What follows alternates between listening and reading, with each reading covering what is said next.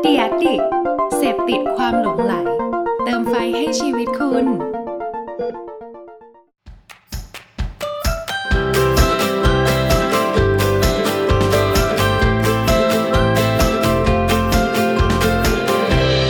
Hanky Biz Podcast สวัสดีค่ะ ยินดีต้อนรับเข้าสู่รายการ Hanky Biz Podcast นะคะ วันนี้ทุกคนก็อยู่กับมุกกุณธิดากันพิทยาค่ะ ก็วันนี้นะคะเราจะมาพูดคุยเกี่ยวกับตัวธุรกิจ OEM กันค่ะว่า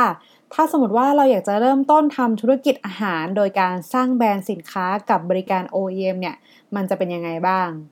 เมื่อก่อนนะคะ การที่เราจะเป็นเจ้าของแบรนด์อาหารสักแบรนด์หนึ่งเนี่ยมันจะเป็นจะต้องใช้ตัวเงินลงทุนทั้งเรื่องของการสร้างโรงงาน การ นำเข้าเครื่องจักรหรือว่าโกดังต่างๆ ค่าจ้างคนงานแล้วก็ค่าใช้จ่ายต่างๆ อีกมากมายเลยนะคะ แต่ว่าในปัจจุบันเนี่ยหากว่าเราอยากจะเริ่มต้นทำธุรกิจอาหาร ด้วยการสร้างแบรนด์สินค้าเป็นของเราเอง เราก็สามารถเริ่มต้นได้ง่ายมากขึ้น ด้วยการที่เงินทุนเนี่ยอาจจะไม่ได้เยอะเหมือนเมื่อก่อนนะคะ เพราะว่าในตอนนี้นะคะได้เกิดธุรกิจบริการรับทำสินค้า OEM หรือในชื่อเต็มคือ Original Equipment Manufacturer นะคะ ตัวนี้ค่ะเป็นบริการรับจ้างผลิตสินค้าให้กับแบรนด์ต่างๆ ตามสูตรหรือว่าสเปคต่างๆ ที่ลูกค้าต้องการนะคะ โดยที่ลูกค้าเนี่ยอาจจะมีแค่ไอเดียแล้วก็เงินทุนจำนวนหนึ่งซึ่งจริงๆ แล้วตัวบริการของ OEM ในไทยเนี่ย มันจะค่อนข้างก้ากึ่งระหว่างตัว OEM กับ ODM นะคะ เพราะว่าในหลาย ๆ บริษัทเนี่ย เขาจะมีการรับออกแบบตัวสินค้าแล้วก็วิจัยให้กับลูกค้าด้วย ซึ่งในวันนี้เราเลยจะมาแชร์ตัวข้อดีแล้วก็ข้อเสียในมุมมองต่างๆ จากการที่เราเลือกใช้บริการ OEM ในการสร้างแบรนด์สินค้าของเรากันค่ะ ก็ถ้าพร้อมแล้วก็ไปฟังกันเลยค่ะ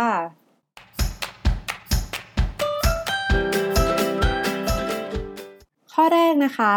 สร้างแบรนด์ได้แต่ยังไม่ต้องลงทุนสูง การที่มีบริการ OEM ขึ้นมาเนี่ย มันทำให้เราสามารถสร้างแบรนด์สินค้าของเราเองได้เร็วขึ้น แล้วก็ไม่ต้องลงทุนในเรื่องของการสร้างโรงงานการผลิต ค่าจ้างคนงานที่จะต้องเหมือนแบบมีจำนวนมากนะคะ แล้วก็การลงทุนในระบบต่างๆ รวมถึงค่าใช้จ่ายที่มันเป็นเหมือนแบบยิบย่อยด้วย แต่ว่าเราสามารถใช้ตัวระบบโรงงานของทางบริษัท OEM ได้เลยค่ะ โดยที่เราจะเหมือนแบบไม่ต้องไปลงทุนเงินก้อนใหญ่ในการสร้างโรงงานก่อน ดังนั้นตัวการทำ OEM เนี่ยจึงเหมาะกับ ผู้เล่นรายใหม่หรือว่าเป็นผู้ประกอบการที่เพิ่งเข้ามาในตลาดมากๆเลยนะคะ เพราะว่าเราอาจจะมีสิทธิ์ที่เราจะได้ทดลองตลาดก่อน ก่อนที่เหมือนแบบเราจะเอาเงินเนี่ยไปลงทุนทำโรงงานจริง ๆ ค่ะ ข้อที่ 2 มีไอเดียแต่ไม่มีสูตรมาก็มีทีมช่วยคิดสูตรให้หลายๆ คนที่เริ่มทำนะคะ อาจจะไม่ได้มีความรู้เรื่องของการทำอาหาร หรือว่าการทำขนมเนี่ยมาก่อน แต่ว่าเราสามารถชิมทดสอบรสชาติที่ตัวเองต้องการได้ ทางบริษัท OEM ค่ะ เขาก็จะมีเหมือนแบบการส่งตัวอย่างผลิตภัณฑ์หลักที่เขาเคยทำมา เขาก็จะส่งมาให้เราทดลองชิมก่อนว่ารสชาติประมาณนี้แบบเราโอเคไหมเหมือนแบบส่งมาเปรียบเทียบกันแบบเออ A B C D อะไรอย่างเงี้ยค่ะ คือถ้าเราต้องการเหมือนแบบปรับรสชาติตรงไหนเพิ่มเติมเงี้ยเราก็สามารถ feedback กลับไปให้เขาได้ แล้วก็ถ้ามีอย่างในบางบริษัทนะคะ เขาก็จะมีเหมือนแบบอามีทีม R&D หรือว่าทีมนักโภชนาการเนี่ย ถ้าสมมติว่าเราอยากได้สูตรที่นอกเหนือจากที่เขาส่งมา เราก็สามารถเหมือนแบบให้เขาช่วยคิด แล้วก็วิจัยพัฒนาตรงนี้ได้เช่นกันค่ะ ข้อที่ 3 บริการออกแบบแพคเกจจิ้งสำหรับในบางธุรกิจที่เป็น OEM นะคะ เขาก็จะมีเป็นเหมือนแบบ one stop service คือจบครบในที่เดียว อาจจะมีทีมช่วยออกแบบแพคเกจจิ้งให้เราด้วย แต่ว่าแพคเกจจิ้งนะคะที่เขาออกแบบให้เนี่ยอาจจะเป็นลักษณะแบบมาตรฐานในรูปแบบของกล่อง ซอง หรือว่าขวดเนี่ยเป็นต้นนะคะ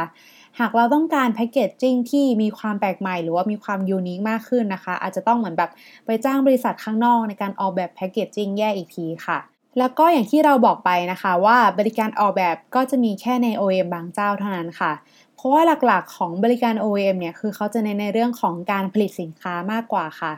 ใครที่กำลังเริ่มต้นนะคะ ก็ลองไปคุยรายละเอียดกับ OEM ของเราก่อนว่า เขามีบริการออกแบบแพคเกจจิ้งด้วยเลยไหม คือถ้าสมมติว่าเขามีนะคะ ก็คือเหมือนแบบเราก็ให้เขาจัดการไปเลยก็ก็จะสะดวกกับเรามากกว่าค่ะ เพราะว่ามันจะช่วยลดเรื่องของความยุ่งยากที่เราจะต้องเหมือนแบบไปติดต่อบริษัทออกแบบต่ออีกต่อหนึ่งนะคะ แต่ว่าถ้าหากสมมติว่าเขาไม่ได้มีบริการตรงนี้เนี่ย เราอาจจะลองถามเขาก็ได้ค่ะว่า ถ้าเราอยากได้ packaging ประมาณนี้เนี่ย เราควรจะติดต่อบริษัทไหนดี เพราะว่าเราคิดว่าเขาน่าจะค่อนข้างจะรู้จักซัพพลายเออร์ในส่วนนี้ดีค่ะ ข้อที่ 4 การยื่นขอเอกสารรองรับมาตรฐานสินค้า พอเรามีการผลิตสินค้าขึ้นมานะคะ เราก็ต้องมีเรื่องของการรองรับมาตรฐานความปลอดภัย ความถูกสุขอนามัยตามที่กฎหมายระบุไว้นะคะ คือมันจะเป็นในเรื่องของตัว food safety ค่ะมันก็จะมีความยุ่งยากกว่าการที่เหมือนแบบเราเปิดร้านอาหาร ขายอาหารแล้วก็สามารถส่งให้ลูกค้าแบบตรงๆได้เลย คือตรงนี้เราต้องมาทำความเข้าใจในเรื่องของมาตรฐานต่างๆ ก่อนค่ะว่า สินค้าที่เราจะวางขายให้กับผู้บริโภคเนี่ยต้องได้รับมาตรฐานอะไรบ้าง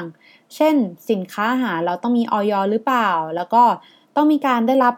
มาตรฐานจาก SACCP นะคะ หรือว่าการได้รับเครื่องหมายฮาลาลอะไรเงี้ยค่ะ ซึ่งตัวมาตรฐานตรงนี้นะคะ คือก็จะมีความแตกต่างกันออกไปในแต่ละช่องทางค่ะ เช่น ถ้าเราจำหน่ายในประเทศไทย หรือว่าโซนอาเซียนเนี่ย ส่วนใหญ่ที่ต้องได้รับก็คือจะเป็นมาตรฐาน HACCP ค่ะ แล้วก็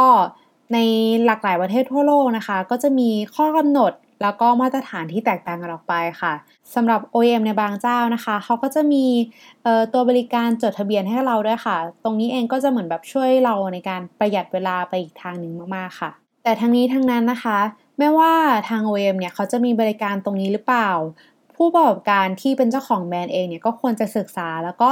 คอยติดตามการอัปเดตของข้อกฎหมาย แล้วก็มาตรฐานต่างๆ ที่เป็น Food Safety ตรงนี้ให้ดีค่ะ ข้อที่ 5 ต้นทุนต่อหน่วยอาจจะสูงกว่าทำเองในระยะยาว การที่เราเลือกใช้บริการ OEM เนี่ยมันมีข้อดีคือ เราเริ่มลงทุนทำได้ในต้นทุนที่เหมือนแบบไม่ได้สูงมาก แต่ว่าเรายังได้คุณภาพของสินค้าที่เหมือนกับการที่เราลงทุนสร้างโรงงานเองนะคะ แต่ว่าห่างในระยะยาวที่แบรนด์อาจจะไปได้ดีแล้วก็เติบโตอย่างต่อเนื่องนะคะ การสร้างโรงงานเองก็เป็นอีกตัวเลือกที่อาจจะคุ้มสำหรับการลงทุนในระยะยาวค่ะ เพราะสินค้าที่เราได้จากการจ้างทำ OEM เนี่ยย่อมมีในเรื่องของค่าบริการที่ทางบริษัทคิดเพิ่มทำให้ต้นทุนต่อหน่วยของสินค้าของเราอาจจะสูงกว่าการที่เราทำเองทั้งหมดนะคะ แต่ว่ายังไงก็ตามนะคะ ตรงนี้ก็ขึ้นอยู่กับสถานการณ์ของแบรนด์ค่ะว่าอยู่ในช่วงไหน แล้วก็จริง ๆ แล้วมันคุ้มค่าไหมหากแบรนด์จะลงมือสร้างโรงงานเป็นของตัวเองจริง ๆ การแบกรับเรื่องของความเสี่ยงที่มีมากขึ้นด้วยค่ะ อันนี้ก็คือเหมือนแบบแบรนด์ก็ต้องมา ชั่งน้ำหนักกันอีกทีนะคะว่า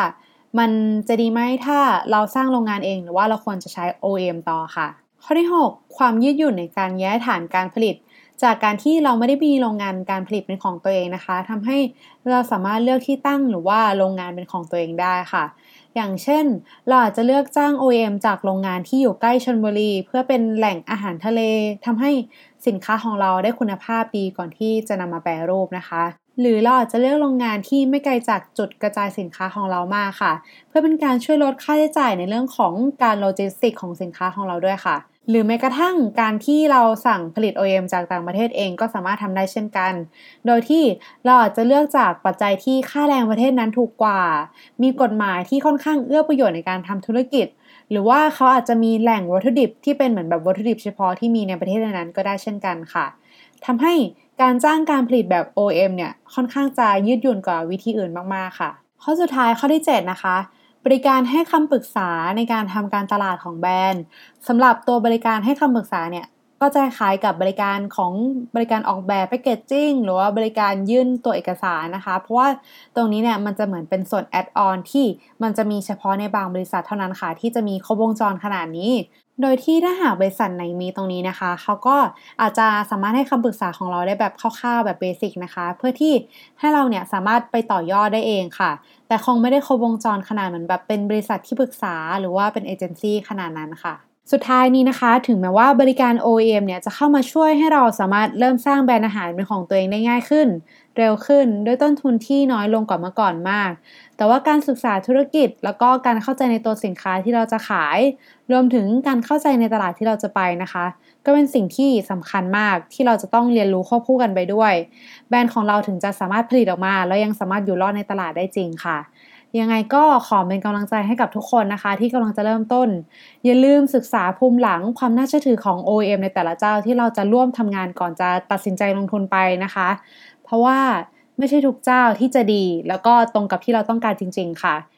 ก่อนจะจบนะคะ ก็เรามีข่าวดีมาบอกทุกคนค่ะ ในวันอาทิตย์ที่จะถึงนี้นะคะ เวลา 10 โมง เรามีแขกพิเศษที่เราจะเชิญมาพูดในรายการของ Foodie Talk ค่ะ ก็คือคุณบิว ที่เป็นเจ้าของแบรนด์ Openland Foods นะคะ คือตรงนี้เป็นธุรกิจที่รับทำ OEM ค่ะ ก็ถ้าใครอยากจะมาพูดคุยแล้วก็แลกเปลี่ยนสอบถามกับคุณบิวเนี่ย ก็สามารถติดตามได้ที่เพจ Hunky Biz ในวันอาทิตย์เลยนะคะ สุดท้ายนี้ก็ฝากรายการ Hunky Biz Podcast ในช่องของ d e d i c Podcast นะคะ ร่วมกันกับพี่ๆรายการอื่นๆเลย ไงก็วันนี้ขอตัวลาไปก่อนค่ะขอบคุณค่ะ สวัสดีค่ะ